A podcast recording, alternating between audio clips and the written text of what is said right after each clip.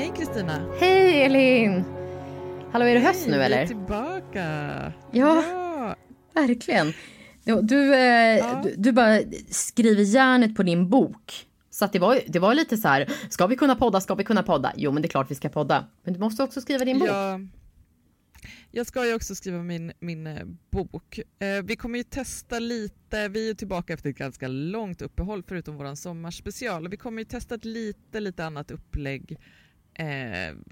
Åtminstone den här gången så får vi se. Men att vi har liksom en diamant eller rost som är lite längre. Som vi kanske pratar lite längre om. Och så en diamant eller rost som blir riktigt kort. Så får vi se hur det funkar. Att vi liksom fördjupar oss lite mer i en av diamanterna eller rostarna. Vi får se hur det blir. Ja, men verkligen. Men det var ett tag sedan vi hängde. Vad har hänt? Vad har hänt? Vad har du tänkt på sen sist? Ja, precis. Nej, men förutom att jag bara längtar efter förskola. Ge mig förskolan nu så att jag kan få jobba. Snart kommer det att ske. Nej, men så har jag tänkt lite på det här med reaktionerna på trion. Alltså Johanna Hedmans trion. Och att de har väckt så himla starka känslor. Alltså, och då tänker jag så här, handlar det om att det är så här ny termin och nu så ska vi liksom, nu måste vi fanns dra igång den här jävla kulturdebatten så här, för att Mikael Edenborg skrev ju en ganska så här frejdig grej i Aftonbladet där han liksom gick till storms mot. Det var Jonas Tente, Viktor Malm och Jenny Högström. Han tyckte att deras recensioner bara var helt så jävla dåliga liksom, av den här boken. För att de alla tre förhöll sig till en slags så här sammanhang. Liksom, om att den här boken har blivit så här såld till flera länder. Den så kallade hypen. Så här, och han tyckte det bara var liksom, under all kritik. Så, på ett ganska högoktanigt sätt liksom. Men, eller vad tänker du kring det? Ändå lite rolig kulturdebatt kanske? Ja, men jag får lite också känslan av att det handlar om debutanten, att det är ju någonting speciellt med debutanter, framförallt kanske när de är lite yngre eller men just så här, inte så gammal, inte etablerad, det här var liksom inte ett känt namn sedan tidigare. Så tror jag att det blir liksom extra spännande på något sätt. Ja, kanske. Men jag tänker så här, jag undrar också för att jag märkte också att jag själv hade lite starka känslor för att jag twittrade något i stil med så här, innan jag hade läst boken, nu har jag gjort det. Jag twittrade något i stil med så här, typ intressant att läsa diskussionerna, undra hur det, alltså något i stil med så här, undra hur det hade blivit om hon inte hade blivit såld till flera länder. Och då blev jag lite så här fulciterad i tidningen Svensk Bokhandel som är en branschtidning. Där de hur då? Nej, men de menade typ att de skrev först ett stycke, alltså det här har jag liksom analyserat så noga. Men de skrev ett stycke först som att så här, folk har reagerat och tyckt att hon har fått så här för orättvis kritik. Och sen så kom min tweet. Och det var ju inte alls det sammanhanget som jag skrev den. Nej. Jag menade ju mer allmänt så. Så jag skrev liksom ett argt mejl till reportern på Svensk Bokhandel för att det jag kände var, och som man som kritiker kan känna är kanske att om det ser ut som att jag uttalar mig om att hon har fått för hård kritik innan jag har läst hela boken, vilket jag nu har gjort, men då hade jag inte gjort det. Då kan det bli en sån där, du vet, den här Christian Lundberg-historien om att man så här recenserar en bok som man inte har läst och så får man aldrig mer skriva något. Och så jag blev liksom, jag var jättearg och du var Ja, du var inte riktigt i Christian Lundberg-kaliber får man ju ändå säga att du...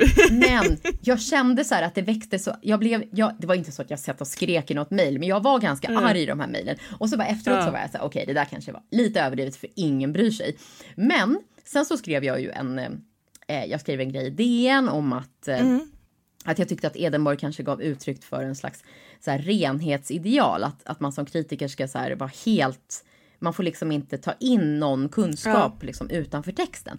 Och han blev så arg. Han blev så otroligt arg. Han skrev på Twitter i princip att han tyckte att jag och någon annan så här brunsmetade honom. Alltså typ som att, så här, att skriva om renhetsregim i det här sammanhanget.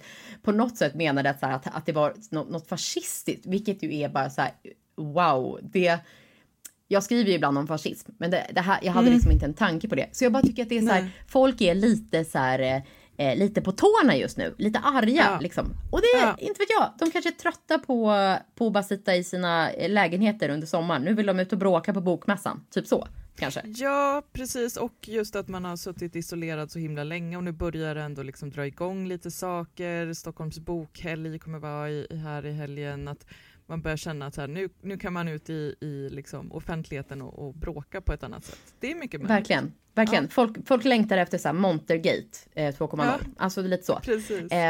Men du, vad har du tänkt på då?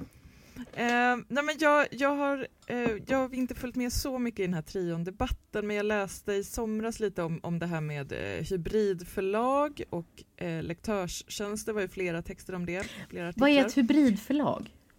Hybridförlag är ju då att du som författare betalar, det är liksom en blandning mellan traditionellt förlag och egenutgivning. Det vill säga att du som författare betalar och då sköter det här förlaget, men du har en redaktör som du jobbar med, du får en viss marknadsföring, tryckeri och så vidare. Så att det, är liksom, ja, det blir någon slags blandning helt enkelt. Och det här har ju varit väldigt liksom omdiskuterat, att man liksom lurar på folk lite så här, någonting som... Att man är liksom ett vanligt förlag och sen så kostar det ganska mycket pengar. Och ja, men Sanna Samuelsson skrev i GP Kultur om att man, alla de här böckerna som kommer från hybridförlag, när man vet att det är hybridförlag så blir det liksom... Det är så få böcker som plockas upp av kulturredaktioner som det är. Så att är det egenutgivning eller hybrid så är det nästan omöjligt att få liksom, till exempel ett recensionsutrymme. Jag ska säga, nu tog jag det här ur huvudet vad Sanna skrev. Så att eventuellt har jag gjort en svensk bokhandel nu och felciterat henne lite. Men det var liksom andemeningen att det är ändå, även om du blir utgiven på ett etablerat förlag så är det svårt att slå igenom i bruset, så då blir det ännu svårare med de här hybridförlagen. Nej men verkligen, alltså, jag tycker också att det känns så här, man undrar ju liksom om de här förlagen har någon typ av så här kvalitetstänkande där de väljer ut titlar, eller om de bara liksom, okej, vi kan tjäna pengar på folks författardrömmar. Eller... Ja men precis, och där vet jag ju att Ekström och Garaj som väl är liksom de mest omdiskuterade, de har ju varit väldigt tydliga med att säga, nej, men vi plockar inte in vad som helst och vi har liksom ett kvalitetsanspråk och så vidare. Men det ska sägas om dem att de också har väldigt stora marknadsföringsmuskler. De är ju faktiskt ett hybridförlag som också verkligen så här gör stora annonser för massa böcker som de ger ut och så vidare. Men jag tycker att det är liksom det som jag tycker är intressant, men kanske också, eller som är oroväckande med hybridförlagen, är väl också att det sker någon slags skifte i vad det är att bli utgiven. Jag är med i den här stora gruppen som heter Författare på Facebook. Som är, men det är en väldigt stor grupp med en massa skrivande människor, och en del är liksom väldigt etablerade författare, men väldigt, väldigt många är liksom aspirerande författare eller har författardrömmar. Och en av de vanligaste frågorna där är så här, hur mycket kostar det att få sin bok utgiven? Alltså frågan är inte längre hur mycket kan jag räkna med att få betalt av ett förlag om jag säljer mitt manus till dem? Eller om de vill ge ut, eller om vi skriver ett avtal. Utan det är så här, vilka aktörer ska jag gå till för att få liksom bäst deal för att få min bok utgiven? Och ja, jag tycker att det är lite oroväckande om det är där vi börjar hamna. Att det liksom... Men tycker du att det kommer påverka liksom riktiga förlag? Att man blir så här, du ska vara... Så som det har varit i så här, lite kulturjournalistbranschen, att så här, men du ska vara så glad att du får skriva. Ja, alltså... precis. Att det här, det har försvunnit helt det här med att, herregud, alla förlagen lever ändå på författare och att författare skriver böcker. Det är ett samarbete som man går in i. Det är också, hybridförlagen blir också någon slags, vad ska man säga, quick fix. Så här, nej men, det var ingen av de etablerade förlagen som ville ha mitt manus, eller de kanske ville att jag skulle ändra en massa saker som förmodligen är bra saker, men då vill man inte ändra det. Och så bara, men då kan jag betala istället 70 000 och så får jag boken utgiven. Att det blir liksom någon slags genväg. Ja, nej, men jag tror att det påverkar liksom synen på författaren och förlaget och deras roller på ett sätt som inte är helt bra.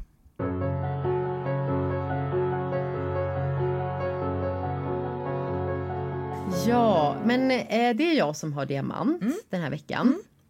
Och jag tycker liksom...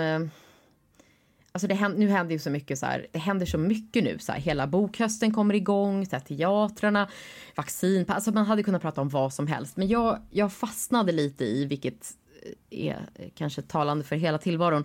Jag fastnade liksom lite i så här, klimatrapporten som kom för ett tag sedan. Ja. Den här och liksom, det känns IPCC. Ja, precis. Som ju i princip bara bekräftar att det ser inte bra ut liksom. Ja. Det har ju varit lite så här soundtrack of our lives den här sommaren liksom, så här apokalyptiska bränder i Grekland, Turkiet, liksom översvämningar, liksom så här nya rön om att Golfströmmen håller på att typ fucka ur. Nej, men alltså fy fan, den här Golfströmmen var det är väl också för att man själv vet. Eller jag blir så jag reagerar så mycket på det, men det är väl också för att så här, rent själviskt, att det kommer vi att beröras av så otroligt mycket. Verkligen, verkligen. Det är liksom så här, som att det är som att Skandinavien är som det är så här humlan som inte borde kunna flyga, men nu kan vi leva här och det kan vara liksom helt okej här. Och så när man tänker på det, nivån av så här existentiell stress den här sommaren tycker jag har varit så här helt... Jag tror att det var Mattias Våg som delade på Twitter en bild av så här Jan Stenmark, den serietecknaren. Det är typ en slags så här retroscen på typ en lycklig familj på så här 60-talet. Och så står det text under så här: idyllen var skenbar, i Nigeria pågick ett inbördeskrig. Och alltså det är ju lite så man känner hela tiden så här... Fan, jag går och badar med min unge och alla är så himla glada. Och så känner man hela tiden så här, det här, du vet, jag får inte vara glad. Nej. Jag kan inte vara glad för att allt det här vi håller kärt är liksom hotat. Ja. Och det tycker man får ha någon så adrenalinpåslag hela tiden som är jättesvårt att förhålla sig till. Ja. Eller jag vet inte, hur har du tänkt i sommar? Du är ju också så här ute och badar och är i naturen och så. Alltså. Ja, men för mig är det nog inte så mycket adrenalinpåslag som att det är liksom en våt filt. Alltså lite som alltså att det är någonting som slår tillbaka hela tiden. Att så här, man har det härligt, saker är bra och så bara, just det, det är det här också, typ klimatkollapsen. Ja. Just det, det pågår och vi har typ 10-20 år på oss och sen är det kört. Det är redan väldigt kört, men då kommer det vara superkört. Att det liksom, det bara finns, ja men det bara lägger sig som en våt filt över verkligheten hela tiden tycker jag. Men, och jag tyckte också att det var rätt så, eller jag blev ganska lättad när det blev svalare sen i somras. För att värme har på något sätt blivit lite så här synonymt med hot. Och alltså jag har alltid älskat värme tidigare så här. Och så för typ 2 år sedan så var jag i Verona med tåg, kan man säga då, om någon vill göra en grej på det. Så. Och jag var så här, gravid, och det var typ 39 grader hela tiden. Och jag kände bara så här, gick omkring och kände mig så här, nej men det här är inte sunt liksom. Det här, jag kommer bli sjuk. Det finns ingenstans att ta vägen. Det var typ mardrömsligt. Och sen dess har jag blivit så här, fan 18 grader, det är toppen. Och tidigare var man jättesur när det var 18 grader. Nej, men jag är fortfarande i den här värme-junkie-stadiet och jag är inte stolt över det. Det börjar bli så himla sunkigt att liksom vara glad när det är 30 grader för att man är bara som en jätteglad kräfta som håller på att koka. Så bara, this is fine. Jag älskar det här, vad skönt det är. Men inte riktigt, jag tycker fortfarande att det är så jävla gött med sol och värme. Alltså. Nej, men jag fattar, herregud. Vet du hur mycket jag längtar efter att flyga? Åka till en flygplats, gå in på taxfree, så här, lukta på parfymer. Alltså, det är ju sjukt liksom. Alltså jag har ju en mamma som har jobbade på SAS i många år, så att vi flög mycket när jag var liten liksom. Så att för mig är så här, flygplatser det är så här barndom och mys liksom. Så att jag får ju aldrig mer flyga, det är ju bara så. Men skitsamma, jag kommer att komma till min diamant, men jag kommer verkligen beat around the bush just idag. För att Något som inte är min diamant men som ändå är så här, säger något om det här är, jag läste en text i den brittiska tidskriften Spiked med rubriken Apocalypse Porn. Det finns en liten skev kolumnist som heter Brendan O'Neill och han skriver att liksom klimatrörelsen är en doomsday-kult, liksom en domedagskult. Och den här killen är ju rätt dum i huvudet på ganska många plan, ganska politiskt extrem, liksom vad gäller typ HBT-frågor och så, men jag tycker att man kan känna igen just den här positionen hos fler, kanske särskilt hos människor som på ett sätt tillhör ett slags här generation X liksom, en slags här killinggängslogik där så fort man visar typ att någonting är på allvar eller engagemang så förlorar man liksom. I de här människornas värld, i lite så här Lex, Johan Arkelius och Bengt Olsson, så förlorar man, så är det liksom lite så här totalitärt att säga någonting rakt ut. Utan man ska alltid så här glida omkring och aldrig riktigt inta en ståndpunkt. Och så läser jag den här killen som tycker att alla de här bilderna på internet, på bränder och översvämningar är en typ av så här, ja men domedags... kult, helt enkelt. Och han menar att pandemin har visat typ hur livet skulle bli om miljörörelsen fick igenom det som man vill ha. Det vill säga, liksom, håll er borta från det. Men han skriver då om alla de här... bilderna på bränder och så skriver han så här att det finns en creepy så här, biblisk underton. Och han gör själv väldigt många bibliska referenser, vilket jag uppskattar som litteratur eftersom jag är en bibliofil, eller inte det är en bokälskare, men du vet, liksom, det är kul med bibelreferenser. Och han skriver så här att apokalypsporn är överallt. Det är liksom bränder och översvämningar och snart så kommer det väl också du vet svärmar av gräshoppor, alltså som i Gamla testamentet. Och han menar så här, det här är värre än uppenbarelseboken. Han menar att Mark Lynas som har skrivit boken Sex grader ägnar sig åt en slags så här medeltida dödsmässa. Och det här är ju liksom inte, det är lite så här, han tar i, men jag tycker inte att det är en alldeles ovanlig argumentation kring klimatfrågan. Och inte bara med klimatfrågan liksom, utan han menar så här att om någonting rent retoriskt eller estetiskt bär på drag som kan hänföras till religion eller typ mytologi så är det per definition typ irrationellt, så antidemokratiskt, typ ofräscht liksom. Det här tycker jag att en viss typ av liberaler är så här att det här är som en dödsmässa, det här är som en kult, det här är som en så här, så fort det kan liksom, alltså man använder religionens språk för att visa att någonting är lite fishy. Känner du igen det här? Ja, jag tror att jag förstår vad du menar. Men jag tänker också att det... Nu har inte jag läst den här artikeln, men jag kan också lite förstå... Jag tror inte att jag skulle hålla med om den. Men jag kan ju också reagera på just de här... Liksom, att det, nästan, det finns nästan någonting pornografiskt i alla liksom bilder på så här brinnande skogar och något barn i Kina som liksom räddas ur något översvämmat hus. Men det är väldigt lätt att dela de här bilderna och liksom skriva bara så här... we're fucked, typ. Och det blir nästan liksom någonting så här nihilistiskt över det. Att liksom...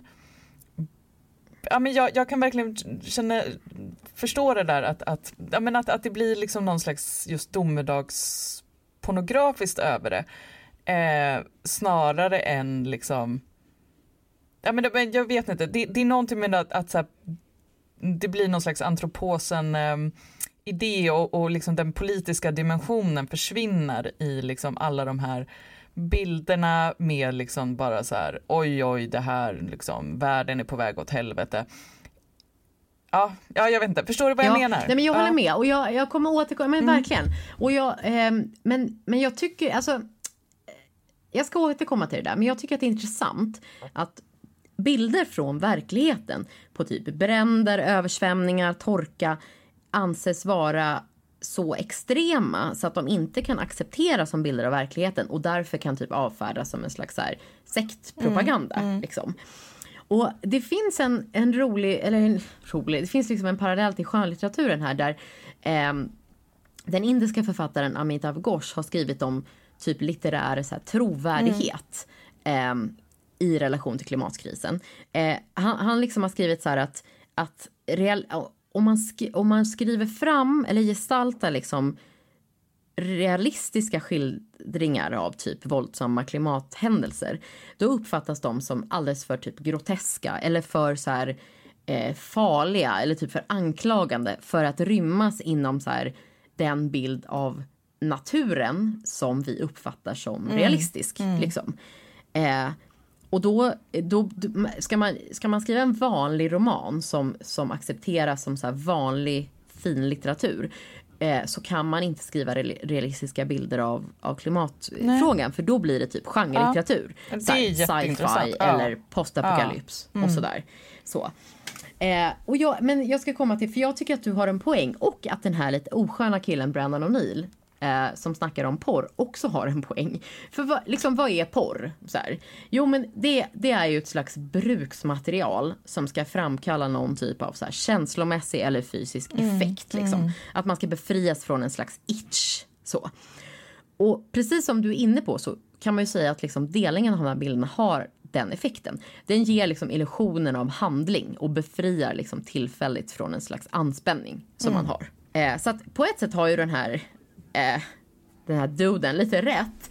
Men därför tyckte jag, om jag ska komma till min diamant. Det var en artikel som du delade på fejan liksom. En artikel i tidskriften New Republic, skriven av en Liza Featherstone. How to live in a burning world without losing your mind.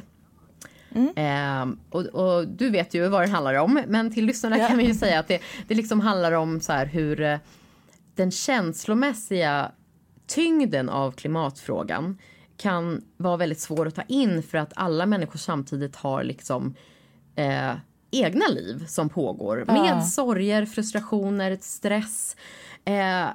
Och alltså jag ska inte så här gå igenom hela den här texten, för man kan gärna gå in på New Republic och läsa den liksom, men jag känner igen mig så himla starkt i att bli typ irriterad på att man inte bara ska kunna leva på. Ja, men jag kände igen mig just så väl i det här.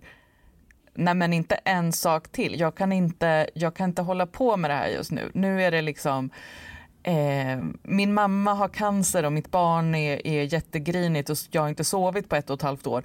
Ska jag behöva deala med någon jävla klimatkollaps också? Alltså lite så att man, man har så mycket i sitt eget liv. Att så här, för att, och det är ju en jättebarnslig reaktion, men det är ju inte en ovanlig reaktion. Nej. Alltså, hon skriver så här att det var i juni och hennes mamma hade just dött, och så säger någon så här: jag läser att det är 45 grader i Seattle. Och hennes reaktion är så här: fuck you, min mamma dog precis. Jag kan inte hålla på med det där. Och det, jag tycker att det är väldigt intressant. För det här är något som återkommer i konsten också. Det här att det lilla livet, att få det liksom kontrollerat och, eller stört av så här stora krafter. Det är ju liksom ett återkommande tema. Typ så här, att vara ung under en pandemi till exempel. Att leva under ett krig. Eller typ nu då, att se liksom livsbetingelserna runt sig förändras liksom oåterkalligt. Så. Och jag tänkte på det här att man bara vill leva sitt liv i fred. Och att det är ett sånt privilegierat liksom synsätt att jag vill bara leva på.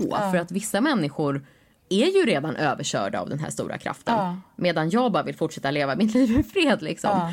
Och det är ju så här, är man en sån som kan typ välja bort klimatkrisen just nu, eller är man en sån som redan är liksom fladdad så att säga av klimatkrisen? Så. Men jag tycker att jag känner igen det där hos mig själv, att jag av olika skäl så här unnar mig att inte ta in världen. Typ så här, jag är för trött, jag är för sorgsen, jag är för upptagen av att min bebis typ gillar att bita mig. Och liksom, jag vet inte, alltså, så där känner ju alla, tror jag, utan vissa så här proffsaktivister som typ var på så här Nordic Rebellion nu i Oslo, och jag liksom, man följer dem och tänker och blir imponerad, men jag var ju uppenbarligen inte där själv liksom. Och jag tänker kanske att det finns ändå en skillnad i hur mycket man sätter en stolthet i att tänka att det där är någonting man kan välja bort liksom. För att jag lyssnade på senaste avsnittet av Två män i en podd med Erik Skylt och Daniel Schelin. Har du lyssnat på den någon gång? Nej. Nej, jag hade inte heller gjort det. Men jag behövde hitta något nytt. Så. Och Erik Skylt beklagar sig över kultursidorna, as you do. Han säger på något roligt sätt så här att när han började första gången liksom, på en kultursida så hade han tänkt att det skulle vara som att komma in i Platons akademi. Och istället så är det så här, bara politik, så här, bara texter om typ vaccin och flyktingströmmar och klimatet. Det är som en ledarsida. Och han känner liksom tristess typ. Och det här är ju en pågående diskussion som absolut har sin plats i offentligheten. Så här, hur mycket politik ska det vara på en kultursida liksom? Och jag kan ju känna så här att det beror på lite hur man gör det. Alltså vaccin, jag menar den här italienska filosofen Agamben, han har ju skrivit jättemycket om corona på ett sätt som eventuellt kanske är lite skevt då. Det verkar lite konspiratoriskt, men det är ju lite konstigt att säga så här, vi kan inte prata om Agamben och vaccin på en kultursida. Eller typ om flyktingströmmar så här, ja men vi kan inte läsa Hanna Arendt så här, för att det handlar om politik. Alltså det blir ju men då är frågan så här, vad vill han ha istället? Och då säger han så här: jag vill ju att allt ska vara dark academia. En romantisering av skönheten, konsten, bildningen och poesin. Men då ska kultursidan vara dark academia? Ja, men jag vet inte om han skojar. För jag tycker att det är väldigt roligt och fint på ett sätt att en vuxen man vågar liksom kliva ner i ett sånt lite så här gymnasiebetonat begrepp som dark academia. Det är lite så här Harry Potter för vuxna. Alltså det är ju liksom ett ideal för typ så här klippdocka intellektuella. Så titta, jag har en basker på mig. Jag läser Baudelaire på tunnelbanan för jag har väldigt klassiska intressen. Jag är väldigt djup. Vi har alla varit sådana, eller hur? Både du och jag har varit sådana. Man har läst en A-kurs i humaniora. Så har man velat skylta med en viss typ av estetik, en viss typ av titlar. Alltså när jag var typ 19 så köpte jag typ Sartres lilla häfte Existentialismen är en humanism på franska, gick och höll upp den så här lite på olika kaféer. Och en del av man jobbar ju fortfarande så på typ Instagram, så här, titta vad jag läser. Men man tycker ju också att det är lite pinsamt. Alltså det är en slags så. Så att jag tycker att det är jag tyckte att det var liksom rätt så här fint att han vågar erkänna i en podd med jättemycket lyssnare att det är liksom själva estetiken kring bildning som man vill åt. För att dark academia är ju en lite så här ytlig bildningskitsch. Liksom. Ja, visst. Och jag är ju nästan lika gammal som Erik Skylt, men jag blev typ inspirerad så här, lite att embrace mina så här kvasi-intellektuella begär som jag absolut har. Och jag tycker att det finns en poäng i att så här, vuxna kulturmän som ändå är väldigt uppvärderade gör det, för att det här, jag uppfattar dark academia som lite så här kvinnligt kodat, yngre kvinnor, alltså typ sådana som läser en A-kurs på universitetet som längtar efter att så här, kanske gå på Oxford eller Harvard och liksom ha hela den östkustestetiken. Som vill att det ska vara lite som i Donna Tarts Den hemliga historien fast utan mord. Ja, typ. Men det, alltså vem vill inte att det ska vara så? Alltså det är ju helt underbart liksom. Och för jag uppfattar det här lite som på samma sätt som när så här, Fredrik Strage skriver att han älskar Dolly Style. Alltså lite så här, en kanonisering av någonting som kanske inte är jättefint egentligen. Och det tycker jag liksom att det tycker jag är bra så. Så att jag tyckte det var roligt, men hur som helst man får gärna lyssna på deras podd så. Men jag kan bli liksom lite avundsjuk på personer i offentligheten som har möjlighet att tänka så här. Nej, men alltså klimatfrågan är inte jag så intresserad av. Jag är liksom lite mer intresserad av Kjell Espmark så. Ja, men jag förstår precis vad du menar. Ja, verkligen. Och känner du också, för jag känner ju att så här, det är ju den som är intresserad av Kjell Espmark som är den som är kul och intressant. Inte jag som klimatet. Alltså man är inte kul på fest. Nej, men vi som är intresserade, vi som typ så här känner oss tvingade att prata om klimatet är ju det som han kallar för så här andra valden samhället, tycker jag också. Tyckte det var väldigt taskigt och väldigt roligt så. Alltså vad innebär det? Nej, men det är liksom att man får lyssna på programmet, men det är liksom lite så här Att det är en slags politisering av kulturen fast den är ytlig på något sätt. Så, liksom så här. Men det var kul. Det var rätt så kul sagt. Ja. Ändå, liksom, men jag tror, så här, jag tror att Ander Waller kan ta det. Alltså, han är så jäkla uppburen. Så att det var väldigt elakt men väldigt roligt. Så. Mm. Men jag är ju ärligt talat också mer intresserad av att läsa så här, att översätta själen från 1975 än att liksom hålla på och läsa om hur man ska förhålla sig till bränder och så. Ja, absolut. Frågan är då vad, liksom, om det finns någon typ av så här, plikt. Man har en plats i offentligheten. Måste man skriva om klimatet? Ja, jag tycker det. Så här. Men det är ju en fråga om så här, privatmoral och så. Nej, men jag tänker på en bok som jag tror att du har läst. Solidärer av Anna Jörgensdotter. Som inte heter Jörgensdotter längre. Vad är det hon heter? Nej, Sanna Reza. Ja, och det här handlar ju om Spanienfrivilliga. Börjar i Gävle 1936 och Ingmar då, han lyfter så här, kaffesäckar på Gevalia, typ tänker på Spanien. Så här, tänk om man ska åka ner liksom. Och hans jobbarkompis skakar på huvudet så här, men jag är familj liksom så här. Och vadå, du har väl en tjej så här. Ja, nej, men hon har dragit. Och då tänker kompisen så här, ja, det är därför du vill åka till Spanien. Och då blir det liksom en konflikt mellan dem. Så här, men varför fan, inte trodde jag att du var en sån som drog ner de här stora sakerna till futtigheter. Och då svarar kompisen så här, men vadå, är kärleken futtig? Är mina ungar futtiga? Är det det du säger så här?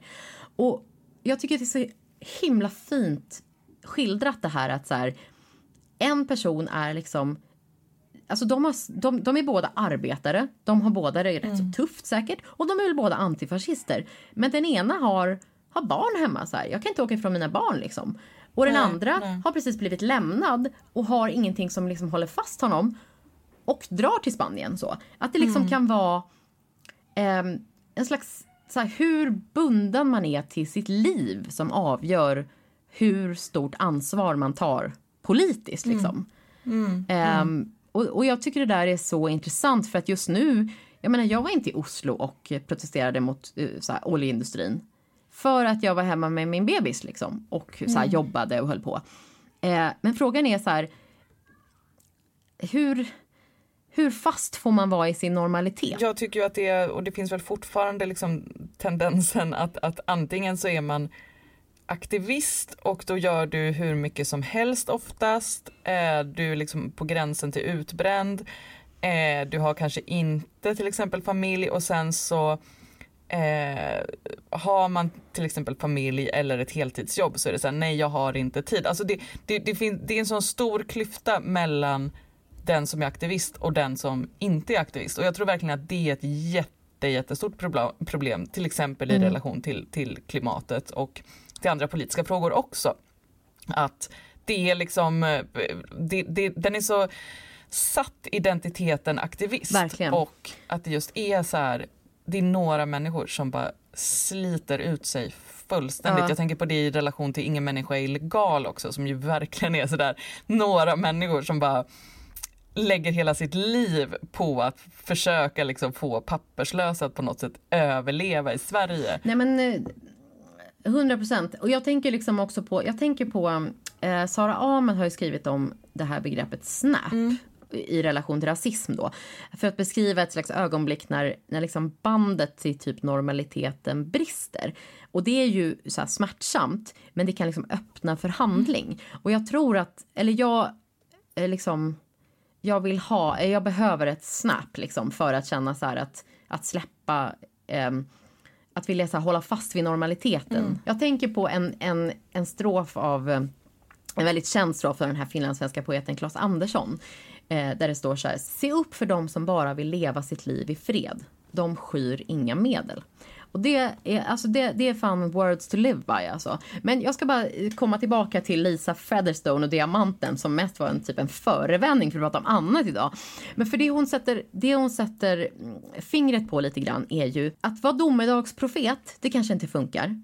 Men det kanske inte heller funkar att vara för peppig när man ska säga, jo men det är inte så jobbigt. Det är inte så jobbigt att liksom så här ställa om och göra det här.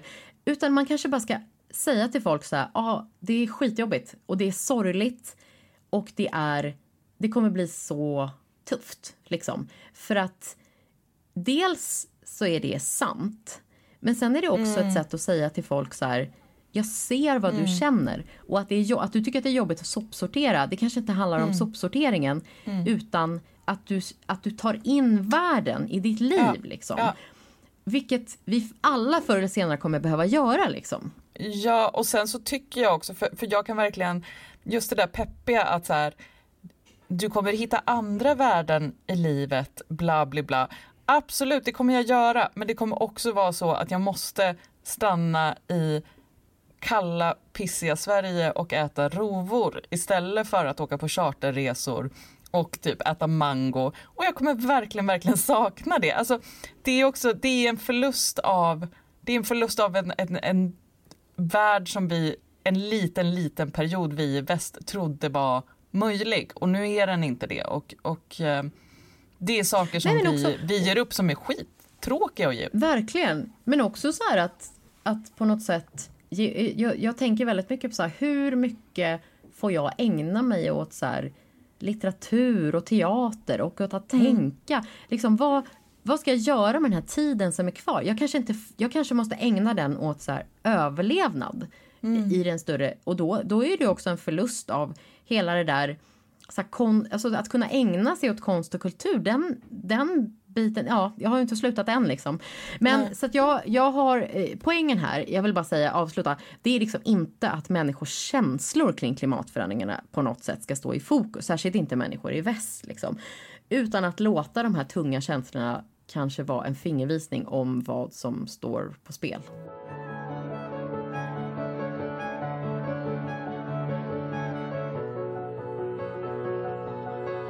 Ja, men Elin, du kanske har något litet du vill rosta. Det blir en liten kort rost av den här som många har skrivit om, Vänsterns avhoppare-serien i Svenska Dagbladet, där olika vänsterprofiler, eller före detta vänsterprofiler, det är Stina Oskarsson, Nina Elikander, Christian Lundberg, Göran Greider, får berätta om varför de inte är vänster längre. Och där fick vi bingo när du läste upp de här namnen.